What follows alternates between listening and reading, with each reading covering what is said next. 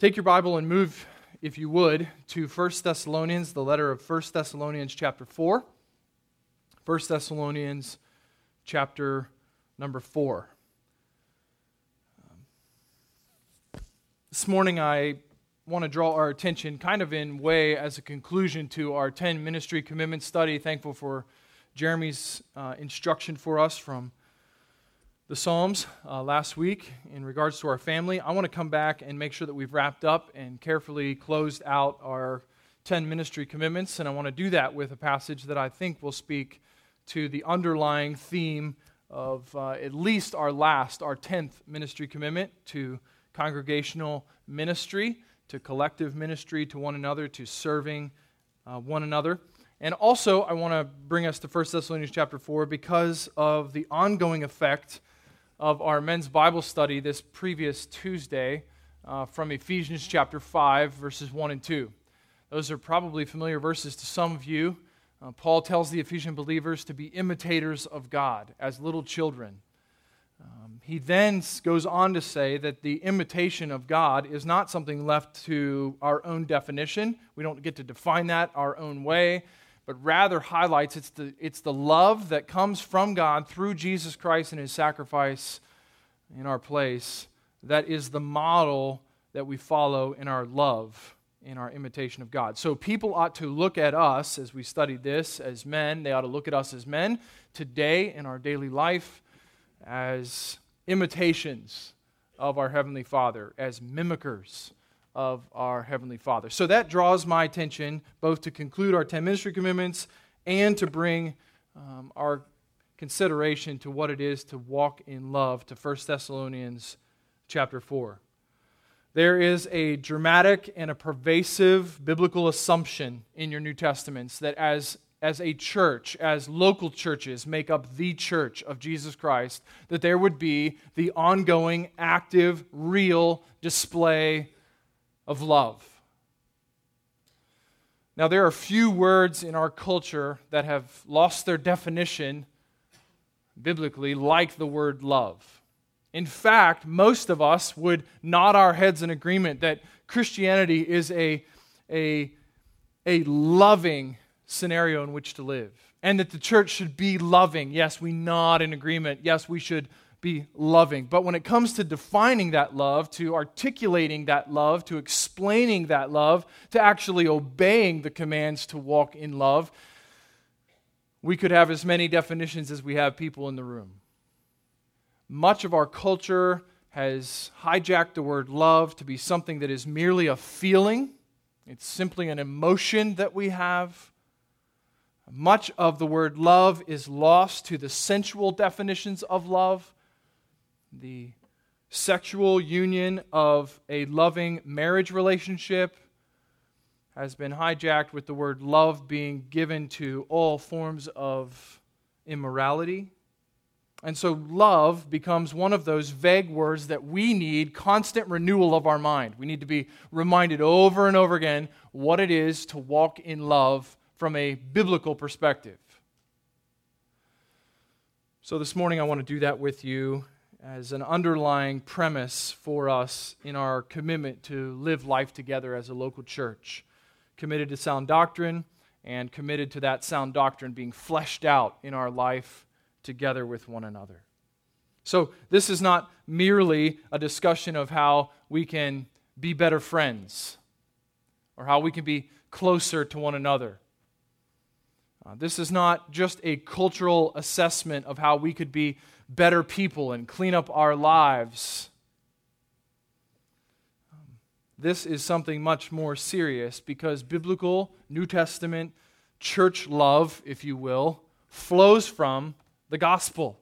It flows from transformed hearts. In fact, the love that we'll talk about this morning and that we'll examine from 1 Thessalonians chapter 4 cannot be generated apart from a new heart because the source of energy for this love comes from God's work in regenerating the heart of a sinful human being, putting him in a local assembly with other redeemed and regenerated sinful human beings, and then providing strength, energy, and desire to obey this command.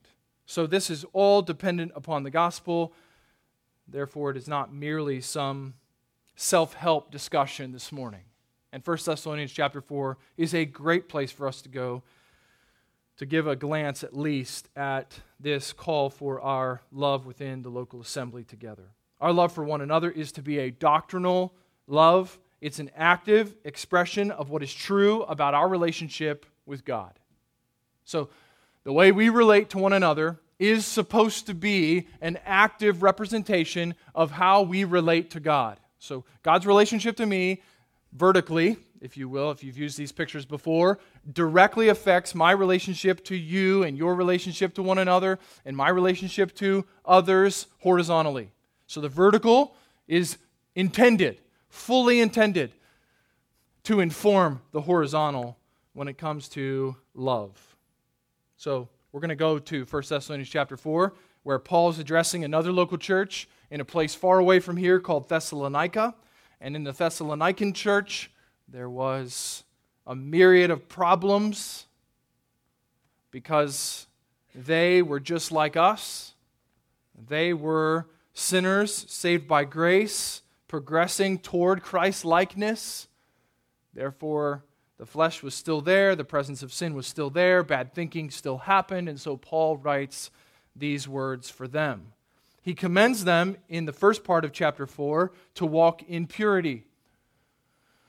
Their purity was a necessity for the impact of the gospel. And in the second portion of that first paragraph, in verse number 9 down through verse number 12, he comes to the issue of love toward one another, or church, local church love. So let's, let's read the text together. Verse number 9 says, Now concerning brotherly love, you have no need for anyone to write to you, for you yourselves have been taught by God to love one another. For that indeed is what you are doing to all the brothers throughout Macedonia. But we urge you, brothers, to do this more and more and to aspire to live quietly and to mind your own affairs and to work with your hands as we instructed you, so that you may walk properly before outsiders and be dependent on no one.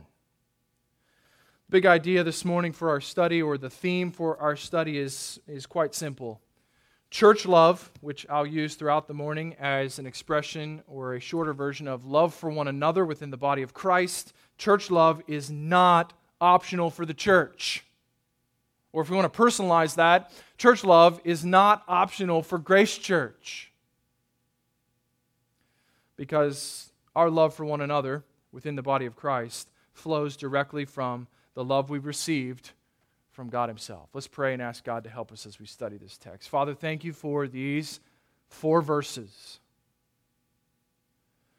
in your kind providence, you have brought us all to this room right here at this moment with your word in our language before us. And you have granted us, who were your enemies, adoption as sons and daughters.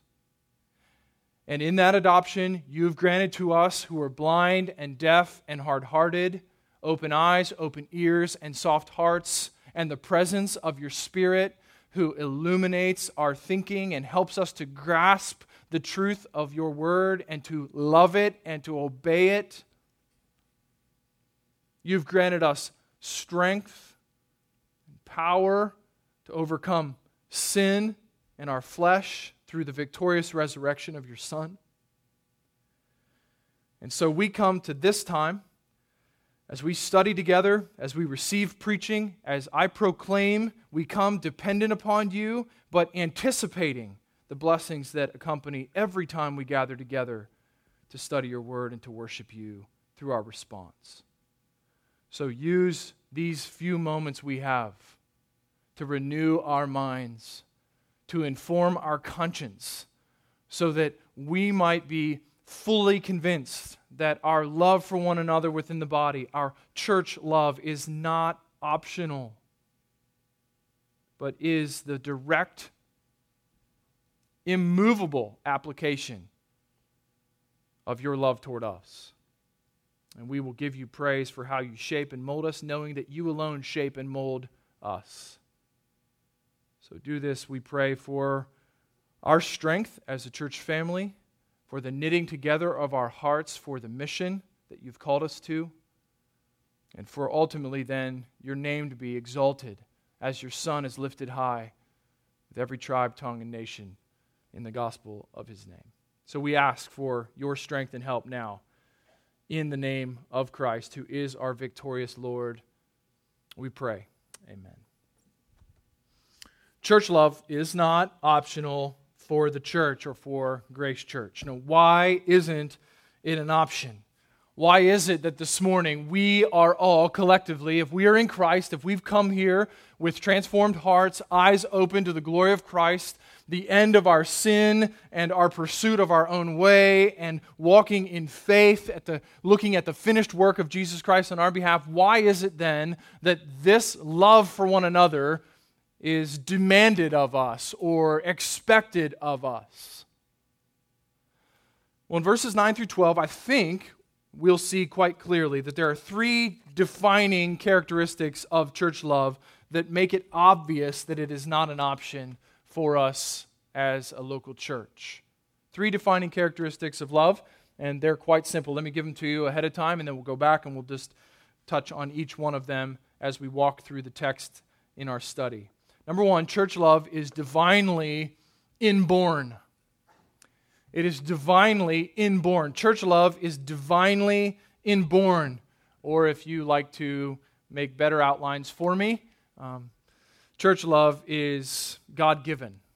Um, it is something that is granted to us. So, church love is divinely inborn, it's an internal reality for us. Number two, church love is progressively active. So it's divinely inborn and it is progressively active and outward.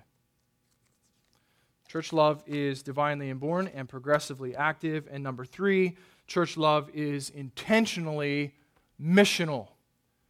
It has to do with the mission of Jesus Christ. It is intentionally missional. And we'll come back and unpack now all three of those defining characteristics of church love our love for one another within the body. Number one, then, church love is divinely inborn, and we see that in verse number nine.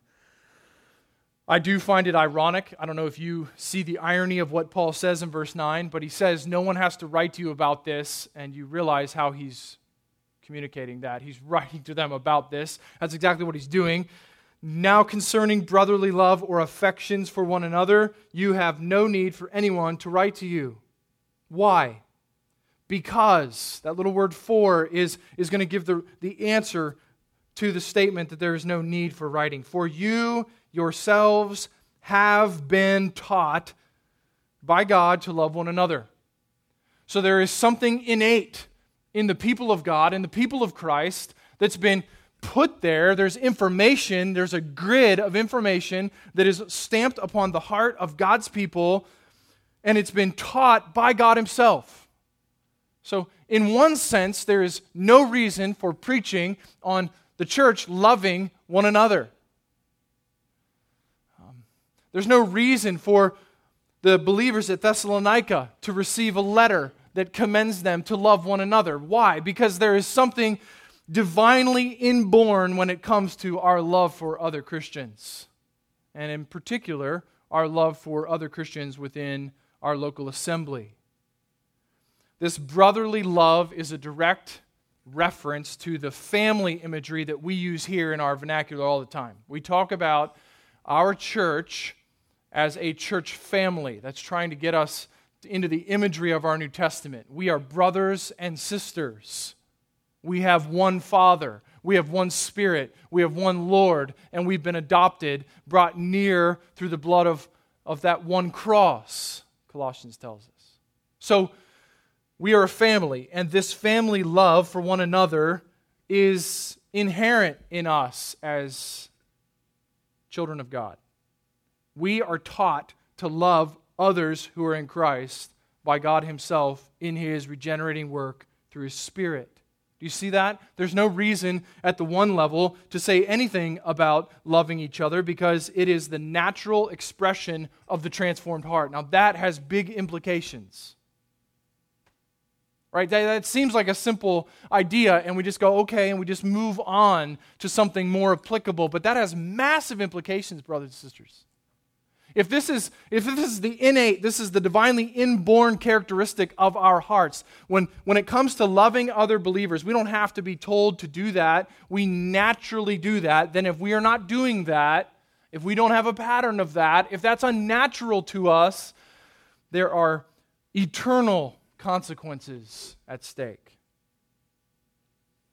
The apostle is not flattering these Christians at Thessalonica. Let me assure you, if you've read 1st and 2nd Thessalonians any time in the recent past, you know Paul's not flattering them that they don't need to be they don't need to be told about love.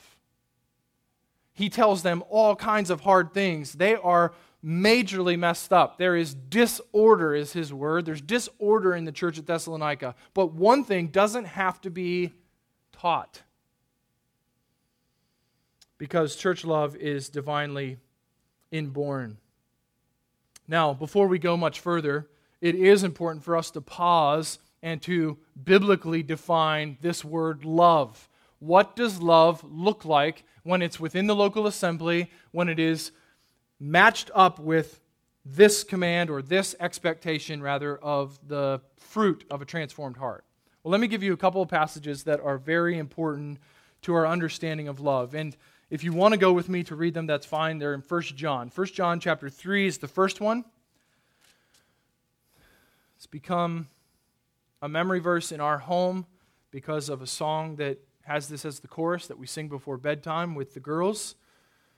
1 John chapter 3 and verse 16. By this we know love. So we don't have to wonder what our love for one another needs to look like we have a knowledge of love in 1 John chapter 3 verse 16. By this we know love, that he laid down his life for us, and we ought to lay down our lives for the brothers. So the definition of love is Jesus Christ himself. The expression of love that is most pure to our understanding and our knowledge of what is expected of us and what naturally should be the fruit of our lives is the cross of Christ. That's staggering. Husbands, we are used to that staggering component if we've recently engaged with Ephesians chapter 5, where we are called to love our wives as Christ loved the church and gave himself up for her. But this is to be the mark of all of God's people in every local expression of his body. They are to be marked by this sacrificial love that is seen in the example of Christ himself. Now, just down the page on my translation, my copy of Scripture, in chapter 4 and verse 7, we find another key paragraph this time that informs our understanding of this divinely inborn church love. Beloved, John says, let us love one another, for love is from God, and whoever loves has been born of God and knows God. Anyone who does not love does not know God, because God is love. In this, the love of God was made manifest to us. In other words, what he's about to say is here's how God illustrated what love looks like. Verse number 9 that God sent his only Son into the world so that we might live through him. That is, through his righteous life, his substitutionary death, and his victorious resurrection. In this is love. Not that we have loved God, but that he loved us and sent his Son to be the propitiation for our sins, the covering for our sins. Beloved, if God so loved us, we ought also to love one another. No one has ever seen God. If we love one another, God abides in us, and his love is completed, it's perfected in us. Now, why does John say at the beginning of verse number 12, no one has ever seen God? We'll come back to that when we remember that church love is not only divinely inborn and progressively active, but is intentionally missional. The love of God is poured out upon our hearts and is the natural overflow then that we would love one another. A lack of brotherly love within our church family or toward other believers, even outside of our church family. Paul references here an entire region. Uh, Thessalonica was the capital city in Macedonia. So, in other words, this little church of, Thessalonica was known as a place that had active, real, viable, objective love for an entire region of Christians.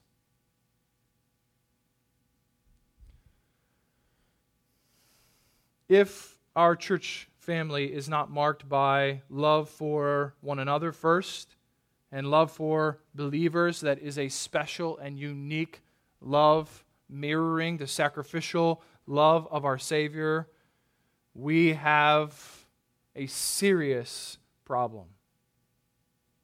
Because the gospel of Jesus Christ, which is the good news that God will make sinful people who are condemned under his just wrath, he'll make them righteous.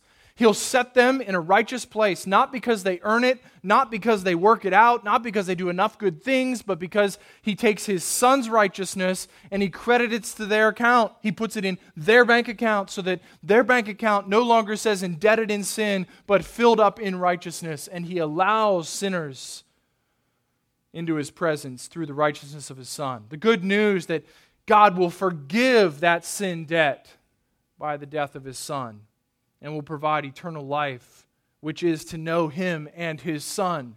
John 17, verse 3. For sinners like you and me. That good news that through faith, God grants us righteousness, forgiveness, and life. When that good news takes root in our hearts, it spawns love for other believers. It is a default setting, it's inborn. It's innate, it's instinctive. Secondly, church love is progressively active. So it is something that God births in our hearts, but it's also progressing in this life, and it is active and outward. It's not merely an internal feeling or emotion toward each other. Church love is progressively active. Look at verses 10 and 11. This love that Paul speaks of, this Christ like sacrificial love for one another, is the testimony of these believers at Thessalonica. For that indeed is what you're doing to all the brothers throughout Macedonia. But, Paul says, we urge you, brothers, to do this more and more, and to aspire to live quietly, to mind your own affairs, and to, wa- and to work with your hands, as we instructed you. So, Firstly, we saw that church love is divinely inborn, but secondly, it's progressively active. This is something that is ongoing in us. It's progressive in the sense of there is a more and more that can be lived out. Paul is not calling them to something that cannot be accomplished with life in Christ and grace and power through Christ and the power of the Spirit of God who's with us. We can, like these Thessalonian believers, perhaps your translation says, excel still more do this more and more. While brotherly love is an innate desire for the regenerate heart, it is a progressively applied and perfected quality in our lives. In other words, there ought to be progress, brothers and sisters. There ought to be noticeable progress amongst us that we are actively and with more and more skill loving each other. So, how obvious is it that we are doing this more and more for one another? The idea of the more and more, I, you know, it's, it's something of an idiom in our language. Um, and when I read it, for some reason, my mind doesn't grasp or sit long enough to get what the Apostle Paul is telling them. He's saying, do this in abundance. Do this in big numbers. Do this in extravagant expressions. Do this a lot. So, loving each other ought to be an everyday, natural component of our desire and our heart for one another, but it ought to be a progressively active and growing expression in our lives. We say, I love you to certain people. At least I trust you do. I hope you get those words out of your mouth often with certain individuals in your life. But if the recipient of the words, I love you, does not see a progressive active expression of that love. You and I both know that over time, the words I love you come to mean absolutely nothing. And while there is an internal stamp of love for the brothers and sisters in the believers at Thessalonica and at Grace Church, there must be a do this more and more progress and activity in this love so that these words are not empty, and so that this gospel is so clearly seen in our lives. Now, there's particular application made in this text to the Thessalonian church. One of those places where you're reading a letter and you're going, I don't know that I know exactly what's going on here. Why does Paul then move into this uh, seemingly business section in verse number 11? He does it because of the express way that there is a lack of love for one another being fleshed out within the Thessalonian church. That's why we can be so confident that this love is not merely emotional, because Paul's expressions that he, he uses in verse 11 are all external active components of life. Here are the ways that he commends them to love each other. Live quietly, give your attention to your work, and use your own hands. Now, that seems like a rather specific list of commands for living out Christ like love with one another, something that's stamped upon the hearts of God's people. Well, it is, because these Thessalonian believers had a, a, a very noticeable problem. They were known for the moochers within their church family. They were known for the freeloaders within their church family.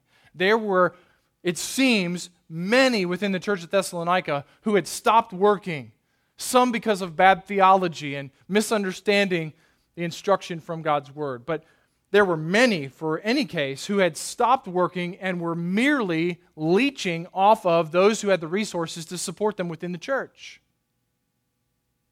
So, while on the one hand, you had um, the, the heart of love for one another being expressed in this generosity from those who had resources. On the flip side, you had anything but love in those who were receiving those resources. So, Paul very specifically, very actively addresses the lack of love for one another in this church. In this church family, the way that this love was not progressing was in this issue of work and resources. So he commends them to live quietly. Not only were they not working and mooching off of those who had. Is mooching a normal word? Like some of you are looking at me like you don't use the word mooch. Um, yeah, mooch. Mooch is a, is a word that means something similar to leeching. Is that like a leech? You know, you don't want to leech on you. You don't want to mooch on you either, okay? Mooching, this was, this was the way they were described, and the living quietly while they were idle and mooching, they were also stirred up so there was all kinds of noise in this church. I mean, like static noise. There was all this hustle and bustle, but, but there was something dramatically wrong with it. Actually, if they loved one another, if they were concerned for one another, they would live quietly, unnoticed, peaceful. There would be a calmness to the church family. This would be loving each other minding your own affairs. Other translations probably do a better job with this than the English Standard Version does, but the idea here is to give your attention to your business, as in your work. Keep your nose down. Stay at the job. Keep your head down and don't look up until you're finished. Paul says if you love each other, be calm, live quietly, stay active in your work. Now, the idleness of this church family was not because the economy in Thessalonica had hit the tank or hit bottom in the tank or empty in the tank. It was not because the economy was such that these people couldn't get jobs. There were plenty of jobs They were choosing not to work because they could mooch or leech off of those within the church. So get your mind and focus back on your business and use your own hands. Manual labor was brotherly love for the Thessalonians. Now, I say all that not because we have a massive mooching problem within our local assembly. In fact, the danger is that we don't have this. So, what we're prone to do when we read our Bibles and we read something that's not apples for apples in our life is to go, oh, good. We don't have that problem. Whew. And we write in our journal, thank you, Lord, I don't have that problem. And the danger would be that we would miss what Paul's saying what Paul is so clearly defining for us, just like he was defining for the Thessalonians, is that church love is progressive, excelling still more and more abundantly, abundantly, and it is active. So the question we ought to ask ourselves this morning is how am I how am I giving my life away, thinking more of others than myself, serving sacrificially? In love for the brothers and sisters in my local assembly. It might mean that I need to go to work to love the brothers and sisters in the assembly. But perhaps that's not the case here in our church family. Whatever the case, church love is progressive and it is active. So it's not optional and it's not invisible. We don't just get to say, I love you, and that's it. Like there's no argument, there's no, there's no um, exploration into what that actually means, there's no investigation of whether that love is valid. Saying we love each other is, is appropriate and helpful in communicating the truth to one another, and love is great. But love within the church is as active and visible as the love of Jesus is to us at the cross. It's that obvious. So that's why Paul says this is an innate quality that's inborn from God in your heart and in my heart in Christ. But that's also why he says, and now do this more and more. Build on this and be active and careful to consider how you might be giving your life for the sake of the brothers, as John commended us in 1 John 3 and 4. So it's not optional. It's divinely inborn, it's progressively active, and then finally, church love is intentionally missional. Now, you guys who are a part of our church family, you folks, uh, you're not all guys, you folks, men and women, brothers and sisters who are part of our church family, know how much I enjoy words in our text. And there are two words here that ought to jump off the page for us as students of God's Word. So that. I mean, this is right up there with their force. This is exciting stuff. Because when you get to a so that in a paragraph, you are getting the purpose statement for what was just said. You are getting, and I am getting the answer why. So if we ask the question, why should we be doing this? Why is love for one another a natural component of God's people? Why is it progressive and active? So that is about to answer the question. So in verse 12, we find the answer. Love within the church is intentionally missional, it's on purpose, so that you may walk properly, orderly before outsiders, and be dependent on no one.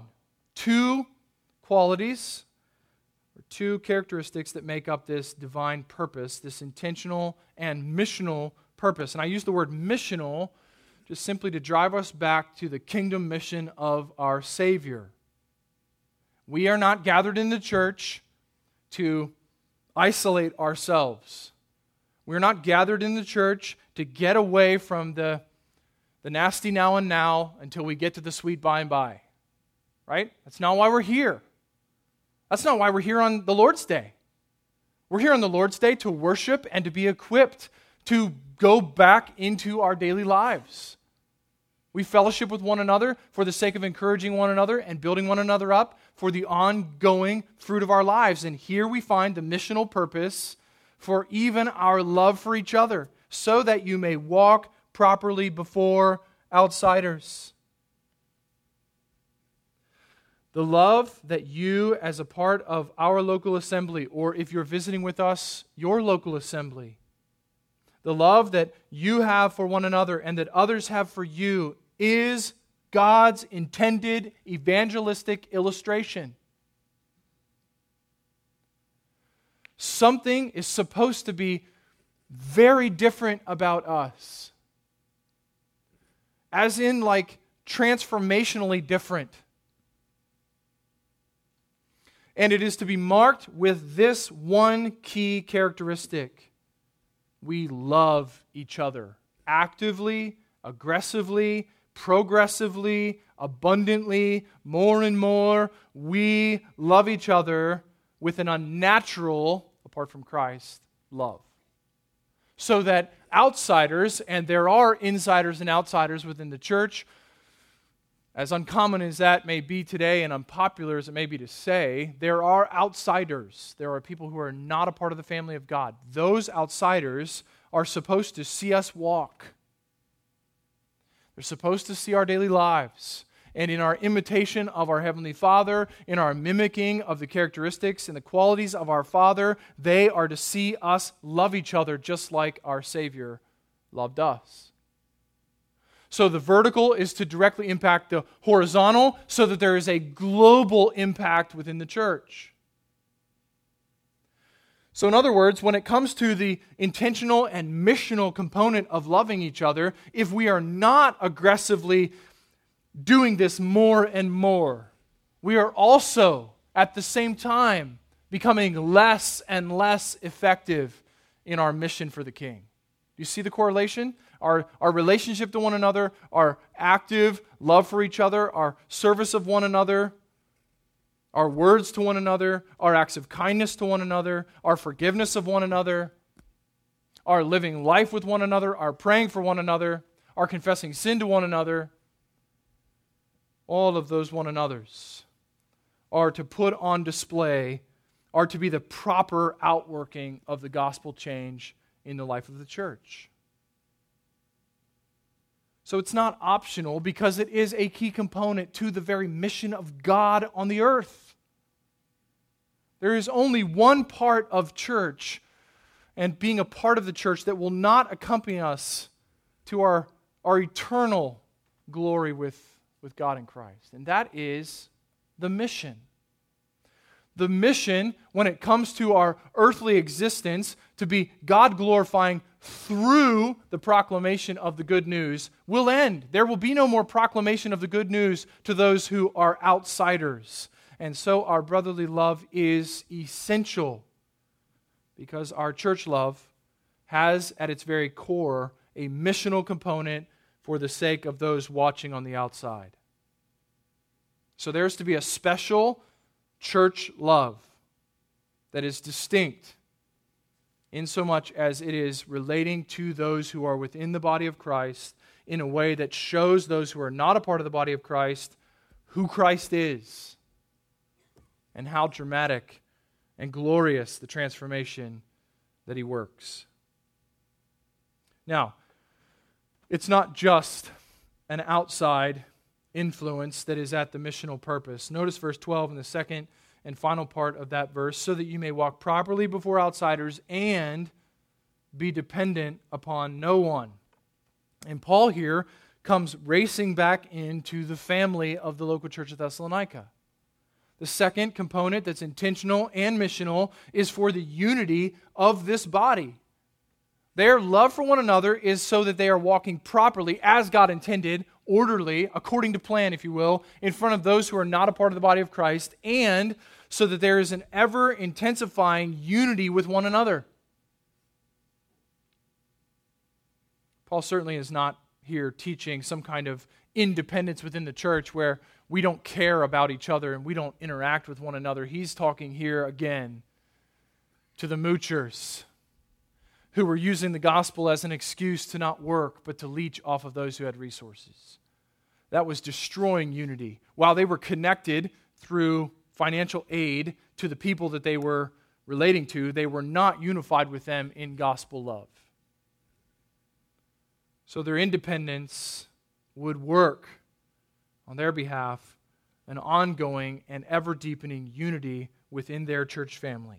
So, church love, love for one another, progressive and active, divinely inborn, is intentionally missional, both for the sake of our unity from within and then our witness, our testimony. We are on the testimony stand weekly, brothers and sisters. And our local assembly is to be testifying to the love of God through Christ that has transformed our hearts. When we tell others about the gospel, we ought to be able to say, Come to Grace Church and see it. It's unbelievable. You won't fathom what the gospel does. That's, that's a convicting thought, is it not? Church love is not optional for the church. And of course, it's not optional for Grace Church. Okay, a couple thoughts of application. Then we're going to remember the first love, which was not ours toward God, but God's towards us through Christ in communion. An alarm clock for us to be reminded that there has been a substitution in our place. Here's a couple thoughts before we do that. Number one, and most eternally significant, is there love from God so that there can be love for others? Do you find yourself completely devoid of love for believers because they're believers? If that's the case and you are claiming the name of Christ, there is reason to make your calling and election sure. There's reason for concern because the love of God poured out on his people expresses itself naturally in their love for one another. So consider your condition before God this morning. And if you find yourself apart from the love of God, humble yourself, repent, and believe. Place your faith and confidence in Jesus Christ alone. Cry out for grace from God, and He will give it through His Son. He is not a respecter of persons. He doesn't take a checklist of who you are, your last name, what you've done, where you've been, and then say, I don't know, I, I don't like your resume. I don't think I'm going to give you grace. If you will be humbled and will see Christ, He is drawing you to Himself and He will give grace. Run to Christ. To know this love for one another, there must be the love of God present in us. Number two, is there progress in activity in our love for each other? And this is a question that perhaps we'll address maybe this week in settings with each other, maybe around a meal, maybe at a grace group, maybe at a small group or some other context, maybe a text or a phone call. Is this progressive and active? Do people actually know that I love them? Does Grace Church represent the progressive and active application of the innate love that Christians have for other Christians? Or is this just where we come and get church done? It's a good question for us to consider. Number three is there application of this missional intention for our love. Do you and do I, on an, on an ongoing basis, think of and then utilize the church as an evangelistic tool? Would you invite an unbelieving neighbor or coworker to your small group so that they could see what it's like when Christians love Christians? Would you tell them about other Christians in your local assembly that are loving each other and say, This is what happens? See, we have new hearts, and this brother or sister or that brother or sister within my local church, which is just the gathering of the believers in my locale, they are showing that. Do we operate with that application? Because that is the intention. The growing unity and the missional component of our love for one another is God's intention, so we must apply ourselves to it. Okay? Now, concerning brotherly love, you have no need for anyone to write to you, for you yourselves have been taught by God to love one another. For that indeed is what you are doing to all the brothers throughout Macedonia. But we urge you, brothers, do this more and more, and to aspire to live quietly, and to mind your own affairs, and to work with your hands as we instructed you, so that you may walk properly before outsiders and be dependent upon no one.